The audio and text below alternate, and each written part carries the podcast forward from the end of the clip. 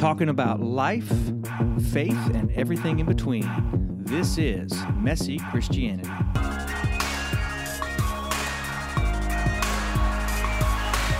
And welcome back. Hey, I'm in the studio today with a good friend of mine, Bob Murphy. How are you, Bob? I'm well, thank you. I was trying to think of how to introduce you. I could use uh, all the letters that go behind your name. You've got a handful of them. Um, Juris doctor, right? A lawyer at some right, point. Right.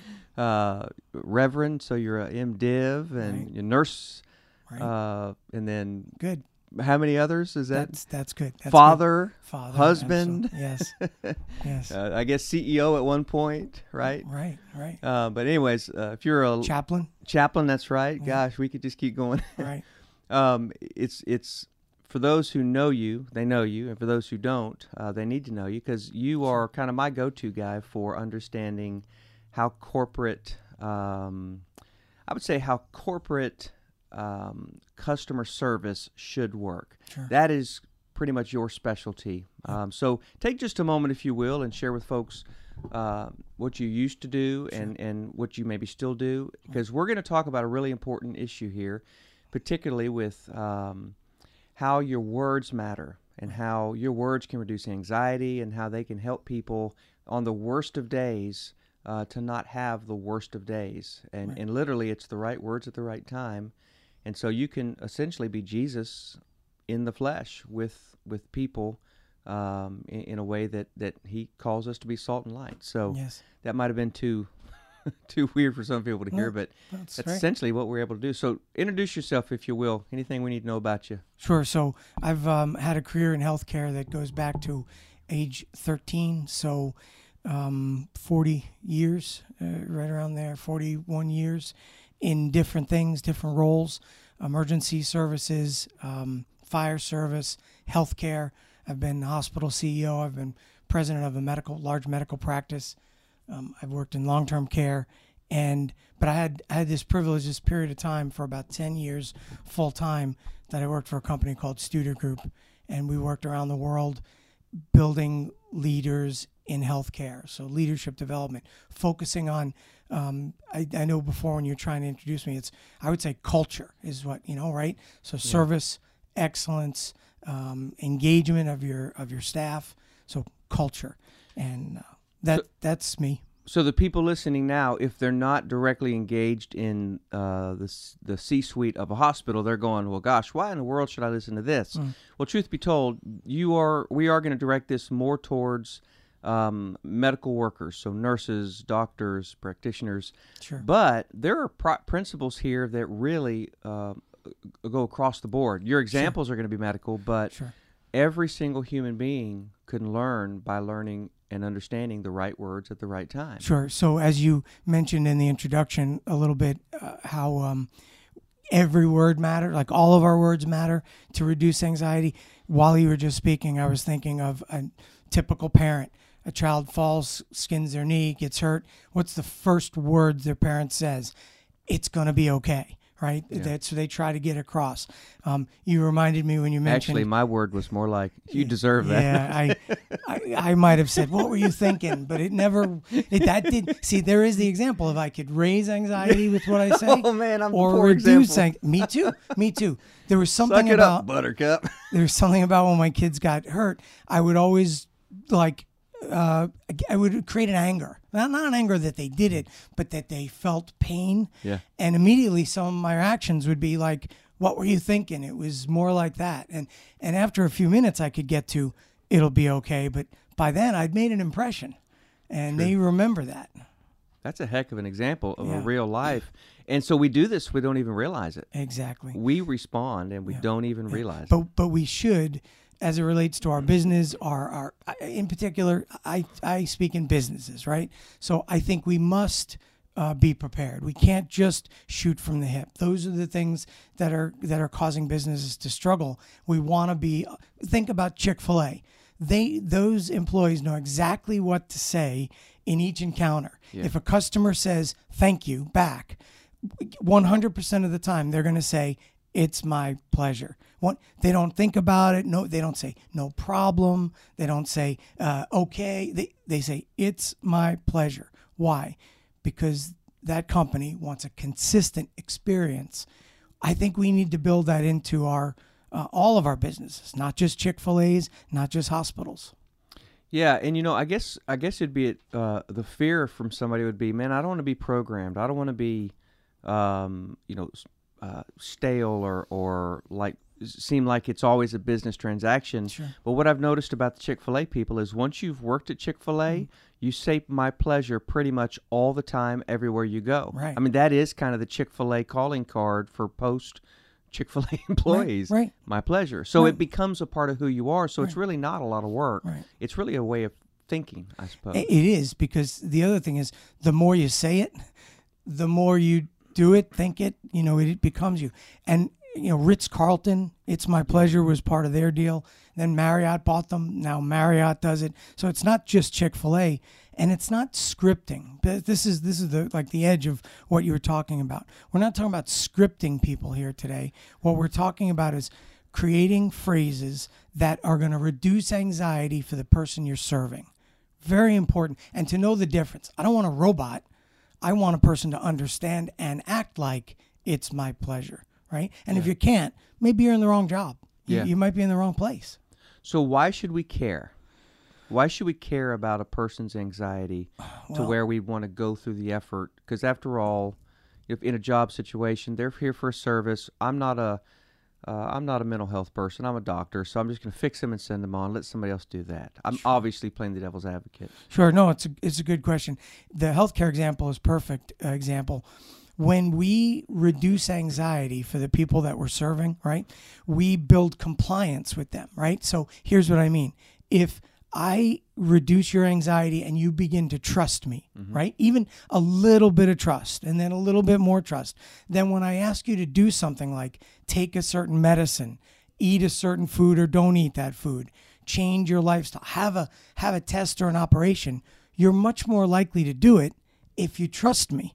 And you'll trust me if you have less anxiety about working with me. See the connection? Yeah. So ultimately, what we say leads to better outcomes in healthcare.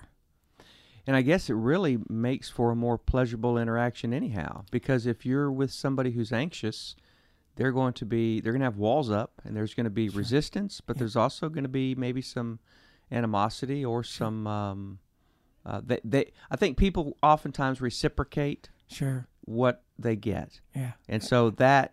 If, if there's a lack of concern for a person, Yeah. then that's going to be reciprocated, and it's going to be this downward downward Yeah. spiral. I'll, I'll give you an example in my own life. This week, I was in um, uh, I was in another state, and I was working at an event, speaking at an organization, and staying at a hotel. The hotel didn't serve breakfast early enough for me to get to my event on time. So they said, "You're in luck. You could go across the street. There's a restaurant across the street." So at six o'clock in the morning, I was across the street, 24 hour restaurant. And uh, turns out they didn't offer seating in the restaurant until after seven o'clock. So that that kills the whole thing. But they said I could sit on the bench in their lobby if I wanted to sit. So I couldn't sit at a table, but I could sit in the lobby on a bench. You know, and and I thought, well, that's just dumb, Dumb. right? So I said, that sounds dumb. I don't I don't understand. Can you explain it to me? And the f- first thing she said was, it's not my fault. Yeah. And immediately when she said that, it was like pushing a button for me. I know it wasn't. She wasn't the owner of the restaurant. I get that at six o'clock in the morning, but uh, have a little compassion. I just explained. I, I had to have breakfast before I went to work all day. I wasn't going to get time for to eat, and I really just wanted to sit down and eat some bacon and eggs. And she said, "Yes, sit in the lobby on the bench." And and I thought, if she wouldn't have said it's not my fault, like pointing the blame at someone else triggered my response to say, now that's dumb. And uh, it's amazing that how I reciprocated that way. Then I found myself saying, okay, I know, I'm sorry. I know it's not your I got to go teach this, and I have And to practice. I. I, Yeah. then I grab, I grabbed my bags and just walked back out. I, I wasn't going to sit there. So isn't that a natural response though for most people Yeah, to be defensive or um, maybe even to be short? sure. Um, I, when you're saying that illustration, it reminded me of last night. I was uh, at an event and there were sheriff's officers uh, or sheriff's deputies directing traffic, lots and lots of cars.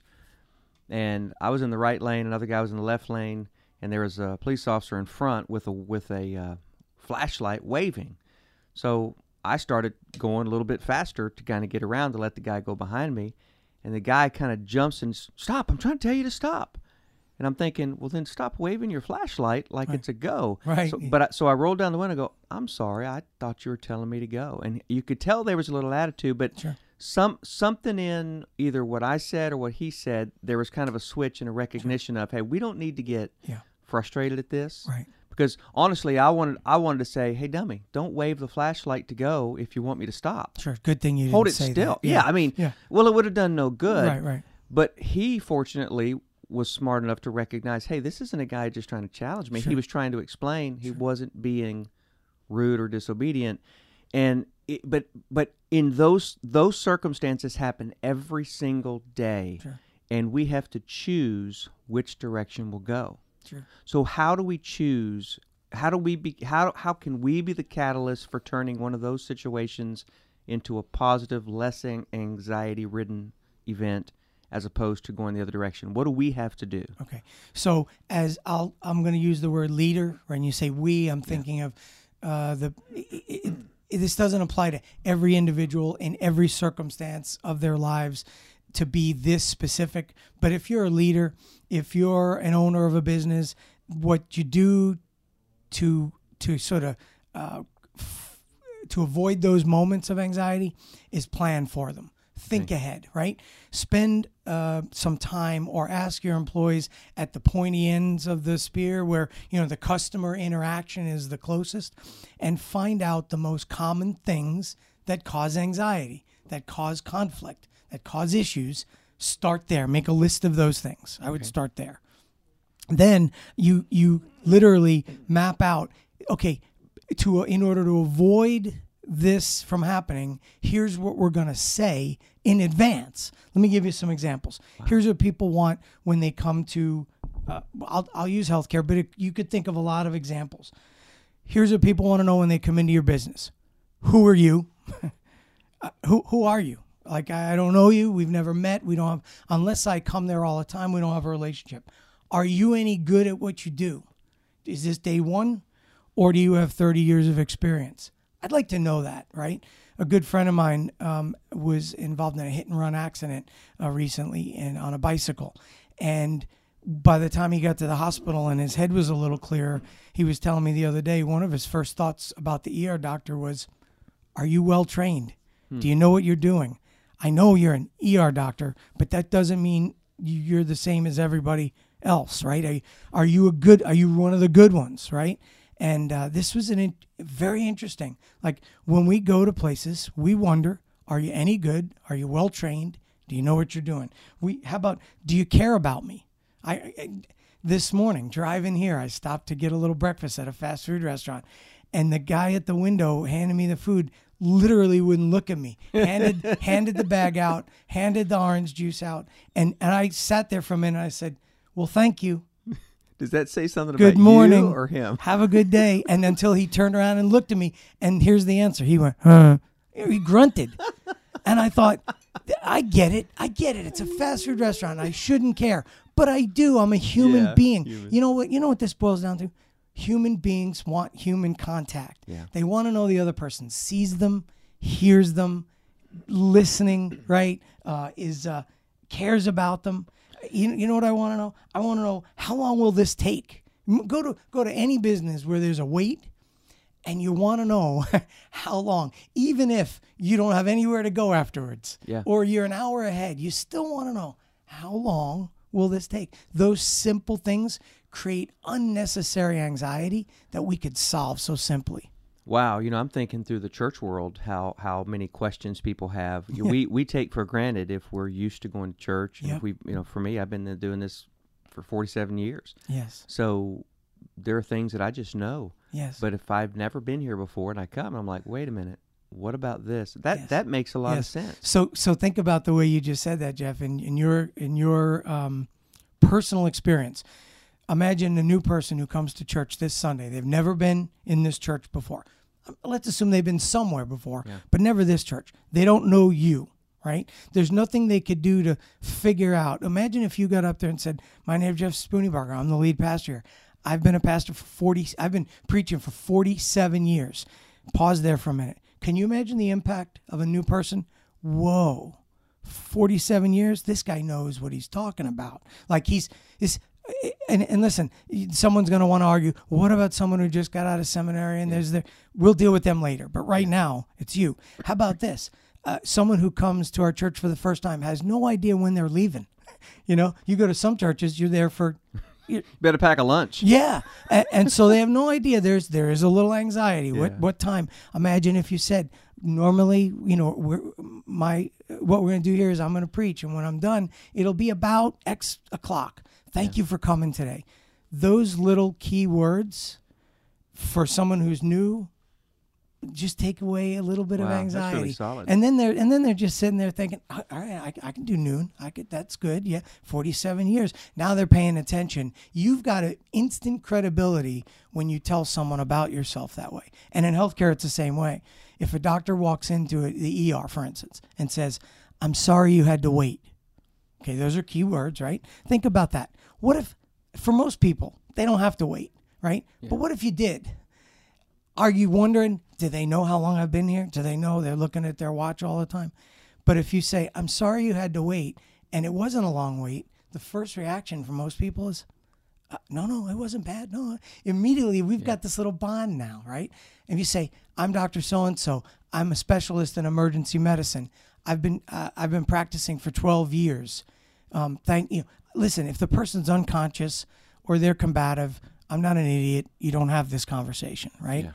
But for 99% of the people we come in contact with, what would be wrong with saying a few words like that at the beginning? You know, really what you're talking about is empathy. It's just yeah. simply caring about people uh, more than just caring about them in your head. Sure. How, would you want to be treated? Yeah. And what would you want to hear if you were in the same circumstance? To make it even stronger, I would say, how does my how do I want them to treat my mother? Right. I, you know, because because you and I have a different personality. We're, yeah. I mean, we care, but it's it we're yeah. maybe a little bit thick skinned on right. some things. Right. But you you want them to treat your mother or your your wife or your daughter yes. a certain way. Yes. Um, and so the truth is, it doesn't take much to do this. Right. It really doesn't. It just takes a little bit of thinking. Right. And a little bit of effort. Right. So so and I'm going to let me add to that. It requires thinking, right? Effort coming up with what are those key phrases that we're going to use that reduce anxiety, but then we have to teach all of our his, this is where it gets hard. Yeah. Teach all of our staff or others that are involved at that pointy end where the customer is and ensure that they do it consistently right? We mentioned Chick fil A earlier. If I don't like the phrase, it's my pleasure, how long do you predict I could last working there? How long would they let me stay? Because I don't, I don't they like. Wouldn't. I'm not comfortable. Let me say it this: yeah. I'm not comfortable with that phrase. I like it another way. How long could I stay? You couldn't. Right. I mean, there's that's that, that's a that's that's, a, that's the hard part. Yeah. Because leaders aren't willing to say this is how we do it, and if you can't do it that way, you can't stay here. They're very. That's a tough thing. Which is ironic though, because uh, most people who go to Chick Fil A to work, they recognize as they go, hey, this sure. it, it's enough of a culture sure. that if they don't like that phrase, they don't even go in the first place. Right, because that's the culture. Yeah. But what if you come into a place and you don't know what the culture's like? So let's talk about that. So let's suppose we're in a place where d- it, there is not a culture of this kind of hospitality and mm-hmm. graciousness mm-hmm. and kindness and you right. know humility, all those words that that um, are highly valued in terms of the reality of how people want to be treated. Yes. Um, how do you how do you change the culture? I mean, because sure. because that that's a harsh shift for a lot of places. Sure. So I think it's a lot harder to change from the bottom up. Like if you're if you just got hired to be the receptionist, you you have X amount of control over the, your world, right? Mm-hmm but you can control your world. For instance, if you're the receptionist at a business that that does or doesn't do what we're talking about, you could decide your your the way you're going to act instead of as receptionist and the way everybody expects. You're going to be the director of first impressions, right? And as director of first impressions, these key phrases are just normal. It's the way it works, right? Someone walks in the door, you make a decision. How many seconds is it going to take before you look in the eye and greet them. That's that's part of this process. You're going to decide how you answer the phone, right? You can answer the phone, um, you know, like like in a regular business where you there's a line, you're like next in line. Well, it could sound that way on the phone too, right? So you you can decide if you're a if you're a frontline employee to do this yourself, but mostly it comes from leaders or owners, and they say what we're doing is good, but we want to do something better. So we're going to focus, and then you do that. You you you involve the staff, you gather up those points of entry and what the points of potential anxiety or conflict are map out what you're going to say and then everybody gets trained. And then you got to reward people when they do it right. You got to you got to confront people and and coach them when they're not. Um, you've got to listen carefully to feedback from customers to see if it's working or not. All of those things to to change from not doing it to doing it Wow. Um, so can you give us uh, some specifics of knowing the right words, or yeah um, maybe maybe, tic- maybe particularly in the healthcare industry? Sure. What are some of Sure. those contexts? Sure. So there we can break them down into moments, right? There's the f- first moment we meet. The first moment two people meet in healthcare, uh, a, a, a person who works there, uh, doing some something uh, in the business, and then a patient or a customer or a family. Separate those two. Well, they're going to meet a lot. They're going to meet in hallways. They're going to meet in elevators. They're going to meet in offices. They're going to meet in care situations.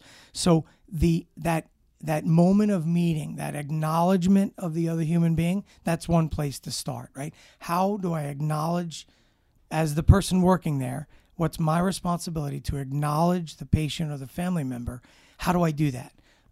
And and it's eye contact, a smile, and some sort of kind word at the beginning. You know, right? So let's just let's just make that uh, a baseline that for everyone they're going to get eye contact, they're going to get a smile, and they're going to get a kind word. Now, somebody people are going to say, well, you know, some cultures don't like eye contact. Don't don't sweat that stuff right now. Where most people are right now, eye contact is perfect. It's exactly the right thing to do. And if you do it in the first place and you and you're wrong, um, because you were you misunderstood, the kindness is still going to come across. You'll still be able to build a relationship. That's the first step. The second step is how you take that gl- uh, sort of fleeting moment of eye contact and smile, that first impression, to now how do I introduce myself? And and this is something. It's amazing how few people I know in healthcare want to do this. They don't want to feel like they're bragging right? That's what they say. I don't want to be bragging and tell them I've been doing this for 47 years. Well, if you thought about it as my job is to reduce your anxiety, then it wouldn't be bragging. In fact, I think it would be negligence not to tell someone so that they could feel a little better, their heart rate could slow down a little bit. You know, when my dad was uh, recently getting health care, he had to have some radiation therapy. And uh, when he walked into that sort of space lab kind of place, fancy equipment, sterile, cold. I can I can only imagine the fear, right? He never said it, but you can just imagine it. And if somebody would have looked him in the eye and said, "Hi, my name is uh, Christina. I've been doing this for 28 years. You're in good hands." What would that have done? Oh yeah, It's- that changed but- everything. But healthcare people, others, they want to push back, and I don't want to brag. Christina wasn't bragging; she was she was making my dad feel good about where he was, the choice he made. A little, he was she was making my dad a little less afraid, Yeah. which is that one phrase. Well, you know, it, there's a huge difference between saying, "Hi, my name is Christine. I've been doing this for 28 years. You're in good hands," Mm-hmm. and "Hi, my name is uh, Dr. Christina. I have a PhD in uh, med- medical neuroscience, and I have a, you know, extended research." I mean, that there's a big, big difference between Yeah. the two. Yeah. Um, I think you say what you need to say to let the person you're with know they're in good hands. For Yeah. some people, if I go to the world's best specialist on something because I need that world's best specialist, they they're the this one this disease, disease I think I have is is rare and this then I want to know a little bit more about that person. But Yeah. what what we got to get away from is I'm Dr. Murphy. How can I help you? Why are you here today? That's not good enough um, in most circumstances. wow, such an easy shift Yeah. that can really make a difference in the anxiety of a person coming in. Yeah, Let me give you one more example. So if we've got the that that first connection, then the introduction. There's one more, and it's uh, in the how long. You know, I don't know if you've noticed, but as a as a society, I think we just want stuff faster, right? We're just our tolerance for delays. I mean, just just look at the news, and you'll see people going flipping out in airports because Yeah. of delays. I mean, it, and I see it when I travel. But When you attack somebody through a drive-through, Yeah. you've got an issue with. The, right, right. You I didn't need some attack. patience. Okay, I didn't attack the guy. Just No, no, no. Oh, yeah, yeah. I wasn't talking about you. Oh, I was Okay. thinking about the guy that attacked somebody through the right. McDonald's drive-through or something. Yeah. Here's, but here's the thing. I think in so many different places we could be better at telling people how long we think stuff's gonna take. That's a great idea. Because here's why. We know how long. There's either a standard, or we've measured it, or we've been doing it for years. up to a doctor's office, okay, as the example. Um, in a doctor's office, typically you you check in at the front window. They bring you to the back to check your blood pressure and your temperature, and they weigh you, and then they put you in a room, uh, usually for you know a, a few more questions. And just before the um, the uh, patient care tech leaves or the nurse leaves, they say these words: "The doctor will be right in." Yeah. How long is right? Not very right. I mean, nobody knows. Uh, is that a fi- is this a five minute doctor? Is this a, th- a, a forty five minute doctor? How long will I be sitting here in a paper gown? How long will I be sitting here while my family might be in the waiting room or my husband's in the car? You know, it would it would. It's so simple to say, Mr. Murphy, uh, the doc, Dr. Westerfer is going to be in to see you. Usually, from now to when Dr. Westerfer gets in here is about 15 minutes. Now, let me explain why. Because Dr. Westerfer is ther- very thorough and she never wants her patients to feel rushed. So she's in with someone else right now, not rushing them, right? Which means you're going to get that same attention. Now, if it's going to be more than 15 minutes, I'm going to stick my head in and let you know because I'll be paying attention. Why That's can't we? do- brilliant. yeah. that takes nothing to do that. right. And you've just totally reduced the anxiety and fear Right. by exponential levels. Right. And even if you told me it was going to be an hour, I could say, okay, I've got to pick up my daughter at school. I don't have an hour. Yeah. Can we reschedule? Like now I can make decisions, but you reduce my anxiety. Yeah, that's brilliant. And and that really does transfer into every area of life. Imagine with children. Now, uh, this is a whole nother topic Sure, we could talk sure, about, sure. but children experience a lot of anxiety.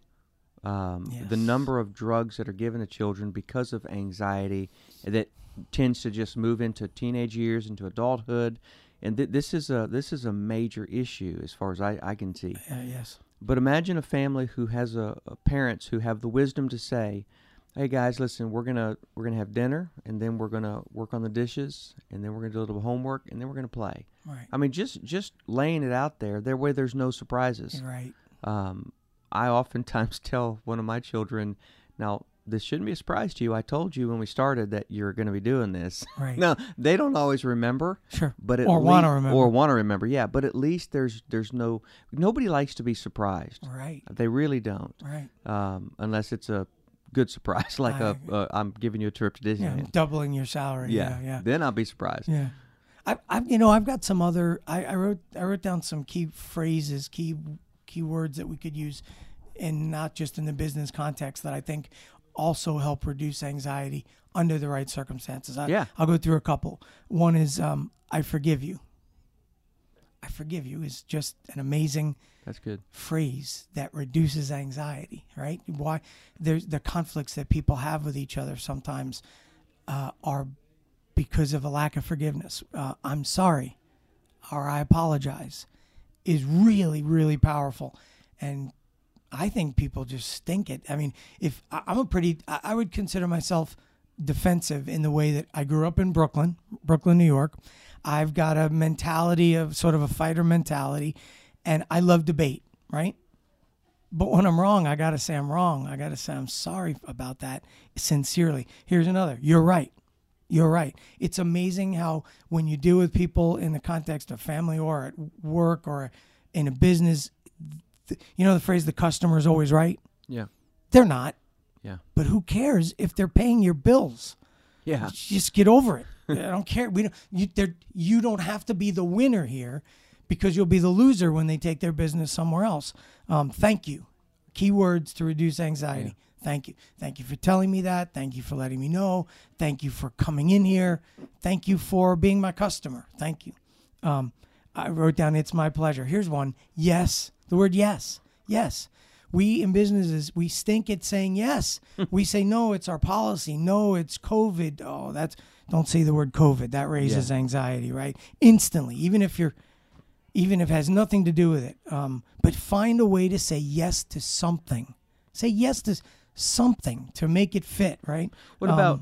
I'm not sure how I can do that, but I'm going to try. Right. I, I'll. I know people who do know. Hey, one of my one of my favorite things is when I want to find a way to say yes to something, and they ask me for something that's beyond the scope. I, I'm not skilled or trained to do that, but I'm probably around someone who is. So go to that person. I also love. I give this advice to my children. I give it to my wife. Don't take no for an answer. Somebody Yeah. can say yes. Just keep going until you find that person, right? Um, here's some keywords let me help or I can help. Look, f- you know, how do you know the people who need help? Look around in your business. Uh, Jeff, you know the universal sign for choking? Someone's choking, right? So it's the hands up to the neck, right? Yep. What's the universal sign for I'm lost? It's that's that O sign, their mouth is open, they're looking around, dazed and confused. Look for those people and say, Can I help you? Interestingly enough, when somebody has that universal sign, Yeah. they're actually saying most of the time, "Will somebody notice I'm lost and help me?" Yes. Because they don't want to say, "Hey, I'm lost," Right. but they want somebody to find Right. out and help. Right. But if they're lost, they're anxious. So go help them. Go help them. Um, I, I love this last one. You've come to the right place, That's or you've good. come to the right person. Because I don't know if I'm the expert at that, but let's figure it out. Let's just. There's nothing so complicated that I can't find the right person to say yes. I wrote some words to avoid. Okay, avoid no if you can. No, even if it's really is a no, it's no to that, but yes to something Yeah. yes to something. How about it's our policy? No one on the planet has said, I can't, I wish more people would say, no, it's our policy because we can't do that. No one wants that. Um, I would, but, you know, I would do this for you, but my boss won't let me. I'm supposed to, so I like you, but I don't like your boss. I still don't like your company because you said no, right? Um, uh, next in line, I hate that phrase when when you're standing there next in line.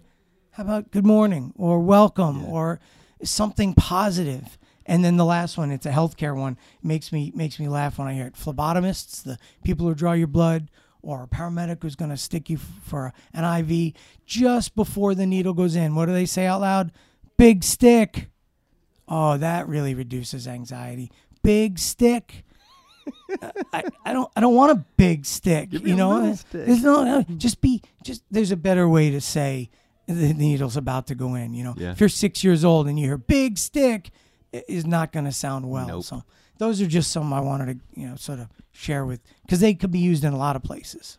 You know, it's interesting you mentioned the big stick because my anxiety level raises to about a plus 1,000 Yeah. when there's whenever a needle is involved. And I can think of a few handful of times when that anxiety level was reduced because the nurse or the doctor, usually the nurse, was wise enough to recognize that my anxiety was not going to help the process Yes. And uh, and they're the I, I'm in, very grateful for those people who did it. In fact, I try to I try to uh, I try to warn everybody Yes. when I go in. Yes. Hey, I'm going to need some help here, which is really the bottom line. Yes. If you're talking about medicine, I don't know anybody that goes into medical procedures without a level of anxiety, Yes. uh, at least to some degree, that is elevated. Yes. Um, even if you've done it a hundred thousand times, Right. it's still an unknown event. But it's also the same with starting school. It's the same with entering into a new relationship, Yes. uh, a new job, whatever. If we can simply see the value in helping people to not be anxious, Yes. really everybody wins. Right. You win, I win, we all win. Right. So why not, right? if you're on the other side providing the service, you might have uh, uh, not remembered that you've done this a thousand times. Yeah.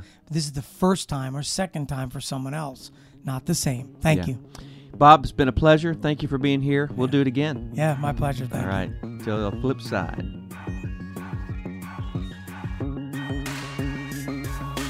Thank you for listening to Messy Christianity. Three guys talking about life, faith, and everything in between. You want to know more? Check us out at www.storypointchurch.com or www.messychristianity.com.